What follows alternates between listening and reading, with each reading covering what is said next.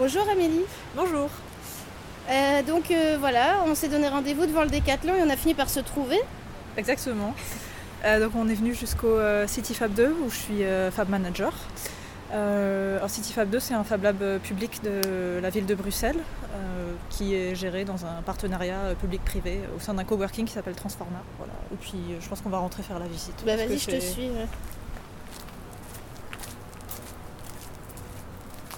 Il n'y a pas grand monde ici. Hein non, bah, pendant le confinement, euh, tous, les, tous, les, gens qui peuvent sont en télétravail. Euh. Bah, c'est-à-dire que c'est compliqué d'utiliser des, des, coupeuses laser ou des imprimantes 3D en télétravail. Effectivement.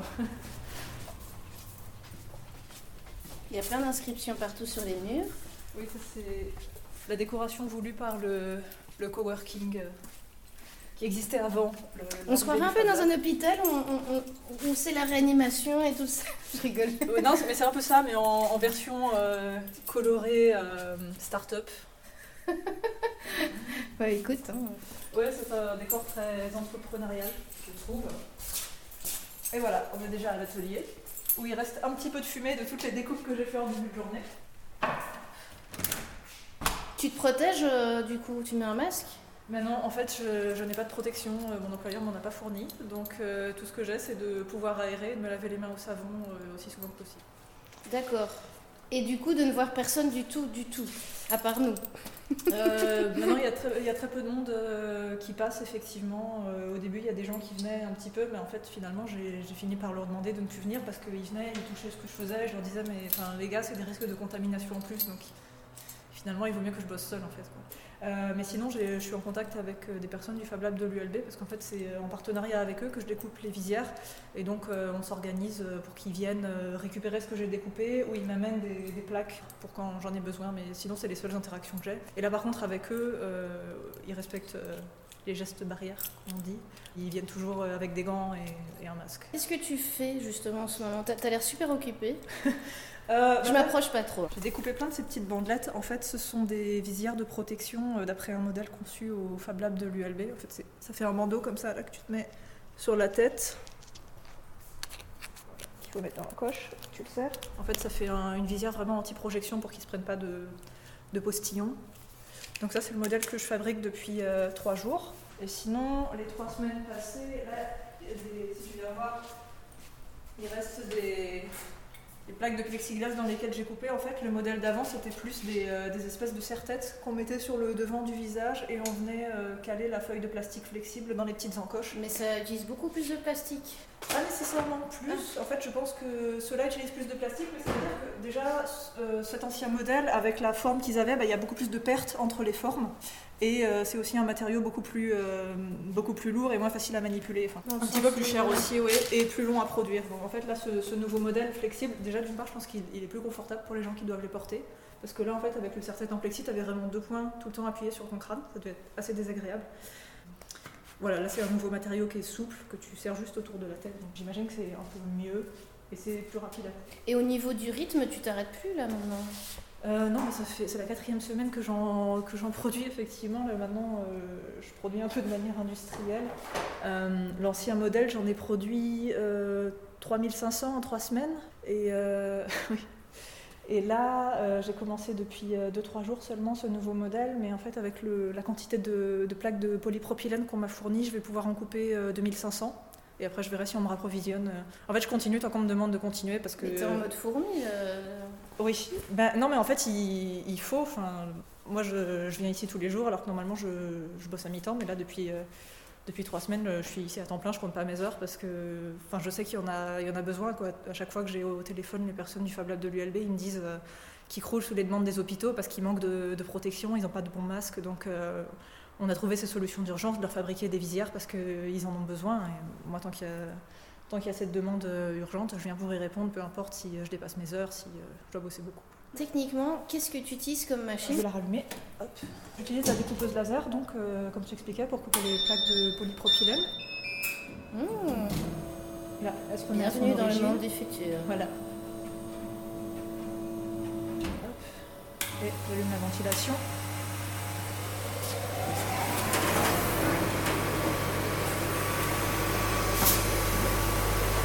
Donc là, on va faire avec toi une plaque De combien de visières Alors sur une plaque, je coupe 25. C'est un fichier partagé en open source en fait où ils ont mis tous les bandeaux collés les uns à côté des autres et on a juste à lancer la découpe. Et c'est parti pour un peu moins de 10 minutes.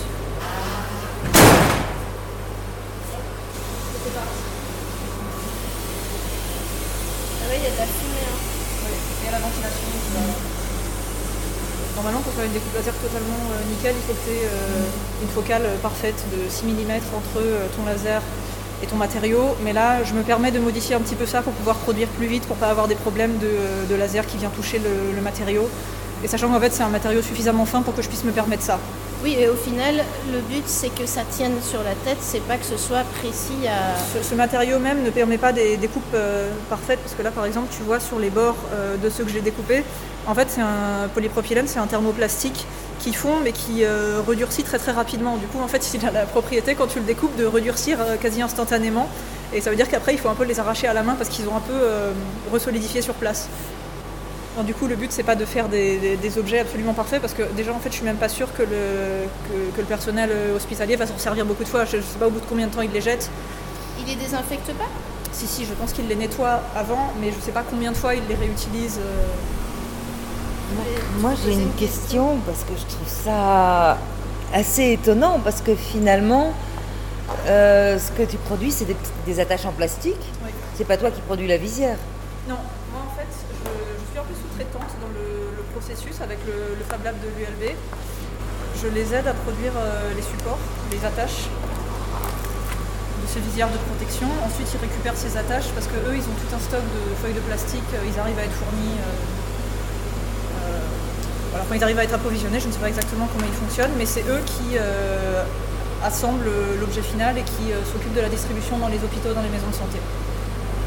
Ce qui me surprend, c'est qu'on t'entend parler comme ils arrivent à être approvisionnés.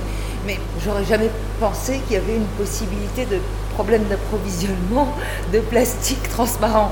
Tu vois, ça faisait pas partie de mes conceptions de l'histoire jusqu'à maintenant. Et les attaches en plastique, je me dirais qu'aussi c'est quelque chose qu'on peut retrouver dans toutes sortes d'autres objets. Comment se fait-il qu'il n'y ait pas une usine qui puisse nous fournir en attaches en plastique euh, Tu vois, pas 3500 en trois semaines, c'est pas du tout pour dévaloriser, mais simplement il y a une question d'échelle qui, euh, questionne quand même. Au niveau de l'échelle, comparé à un, procédé industriel, c'est c'est un peu dérisoire et euh, quelque part j'ai un petit peu l'impression effectivement de mettre toutes mes forces dans, dans la bataille, de m'épuiser à la tâche pour euh, faire ce que je peux, mais je me rends bien compte que s'il y avait des, industriels qui le, qui le, faisaient à ma place, on produirait beaucoup plus. Mais le problème, c'est que je, ne sais pas exactement pour quelle raison les industriels ne le font pas. Les industries sont fermées, sont pas là. Euh, on a des problèmes d'approvisionnement de, plastique, de plexiglas. Chez Cofab Lab ULB, il l'air pour être approvisionné. Donc on, est obligé de se galérer, euh, nous, dans les petits Fab Labs, bah, pour fabriquer des protections pour nos soignants parce qu'ils n'en ont pas. Ça, c'est un truc qui m'étonne aussi euh, en 2020 qu'on ne soit pas capable de fournir des, masques à, notre personnel soignant. Et deuxièmement, oui, effectivement, qu'on ne soit pas capable de continuer de livrer du plastique, que les industries ne prennent pas leurs responsabilités, alors que des, individus euh, comme moi, comme les autres femmes managers de, Belgique, euh, doivent venir bosser tous les jours en prenant des risques, en prenant les transports, ce genre de choses.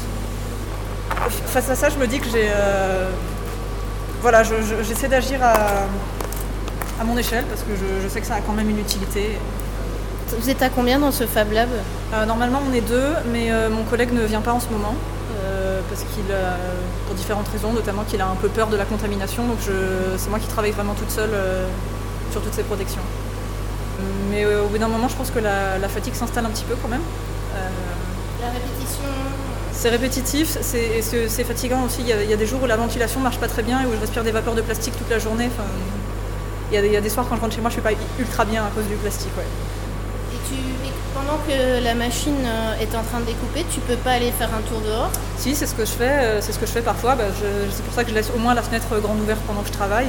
Mais euh, ça m'est arrivé, surtout depuis qu'il fait beau ces, derniers temps, pendant que la machine tourne, d'aller m'allonger un peu dehors, prendre l'air. C'est vrai que ça sent fort quand même. Hein bah oui, c'est du plastique fondu. Ah, voilà. C'est le pourquoi elle a fini.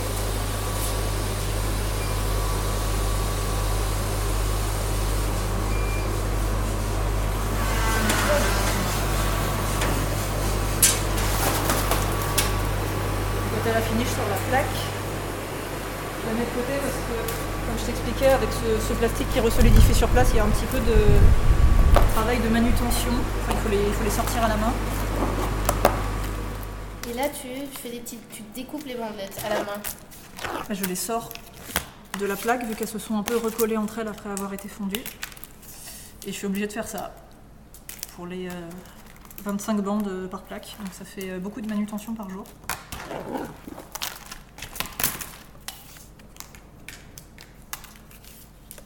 Un peu comme si j'étais à l'usine.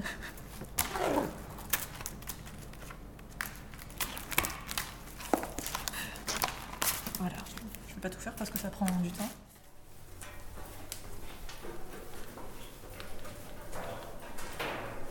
On arrive dans la deuxième partie du Fab Lab. En bas, ce sont les, grosses machines, les machines pour lesquelles il y a besoin euh, euh, d'une évacuation d'air. Et ici, là, ce sont les petites euh, machines, les imprimantes 3D et euh, tout ce qui est euh, électronique. Il y a même un microscope. Euh, donc voilà, là, elle ne fonctionne pas pour le moment. Euh, Parce que j'ai vu euh, sur, euh, dans un, un reportage sur Arte qu'en Espagne, il y a des gens dans leur salon qui produisent euh, des visières avec leur euh, imprimante euh, 3D et qu'en une journée, ils en font trois, quoi. Oui, bah oui, parce que l'impression 3D c'est beaucoup plus lent. C'est pour ça qu'on a cherché des solutions au laser qui est bien plus rapide. Là, je t'ai retrouvé euh, un, un des premiers tests que j'avais fait de masque euh, imprimé en 3D, donc de masque en copolyester flexible. Parce qu'on quand on prototypait, on cherchait à faire des, des solutions qui soient lavables et en même temps qui soient confortables, parce qu'en plastique rigide, ça aurait juste fait mal au visage. Essayez un peu de parler avec. Bonjour. Ça va, on comprend quand même. hein. Ouais, ça va. Ça étouffe un peu le son, mais ça va. Et voilà, c'est un prototype que j'ai rapidement. euh, Enfin, j'ai j'ai pas persévéré dessus, quoi, parce que euh, on m'a mise sur euh, l'urgence de m'occuper d'autre chose. Bah, nous, en fait, on a une chaîne Slack où, euh, qui réunit euh, quasiment tous les Fab Labs de, Belgique, et euh, c'est par là euh, qu'on communique euh, effectivement euh, entre makers. Euh, on a des des ingénieurs, des médecins qui sont venus se mêler à la conversation, et c'est grâce à eux qu'on a pu euh, bien avancer parce qu'ils nous ont donné des, euh, des éléments importants sur euh, l'état de la situation ou sur euh, les matériaux euh, qui conviendraient pour les ingénieurs. Ah oui, c'est carrément les médecins qui vous ont fait des demandes précises. Oui, c'est ça, c'est qu'en fait on, on est en lien avec des, des personnes dans les hôpitaux, dans les maisons de repos, et effectivement c'est eux qui nous ont fait des retours à nous dire ce dont ils avaient besoin rapidement. Enfin, il y, a- beaucoup d'acteurs hein, impliqués, mais je trouve que ça roule, euh, ça roule quand même bien effectivement pour le nombre qu'on est, euh, parce qu'on est, on est un groupe où il y a je sais pas, 200 personnes euh, dedans. ça pourrait être un énorme bazar, mais en fait chaque, Fab Lab, j'ai l'impression, a trouvé vraiment son, axe de travail. Enfin, maintenant on sait vraiment sur quoi on doit avancer, on est en lien avec les personnes avec qui on a besoin de l'être et ça roule. Ah bah après, en demande pas trop de réfléchir. Là, je te vois que tu produis euh, la même chose pendant des heures. Enfin, Ouais, non, c'est ça. donc oui, forcément, ça fonctionne bien. Oui, c'est ça aussi. Au niveau de, du débit et de la production, ça, pour toi, ça ne diminue pas du tout. Non, non, non, du tout. Il y a toujours besoin de, centaines, de protections euh, par hôpital euh, chaque, euh, chaque semaine. Vraiment, ça, ça, diminue pas. Je ne sais pas encore combien de temps ça va durer, mais La visière, c'est quelque chose qui se nettoie, donc on pourrait penser qu'il y en a besoin de un par soignant, et on pourrait penser qu'a priori, c'est des équipements qui seraient de base dans les hôpitaux, parce qu'on est confronté aux maladies contagieuses régulièrement. Enfin, je vois pas pourquoi un infirmier n'aurait pas une visière de base dans son. Oui, c'est vrai. euh, de, base dans l'équipement.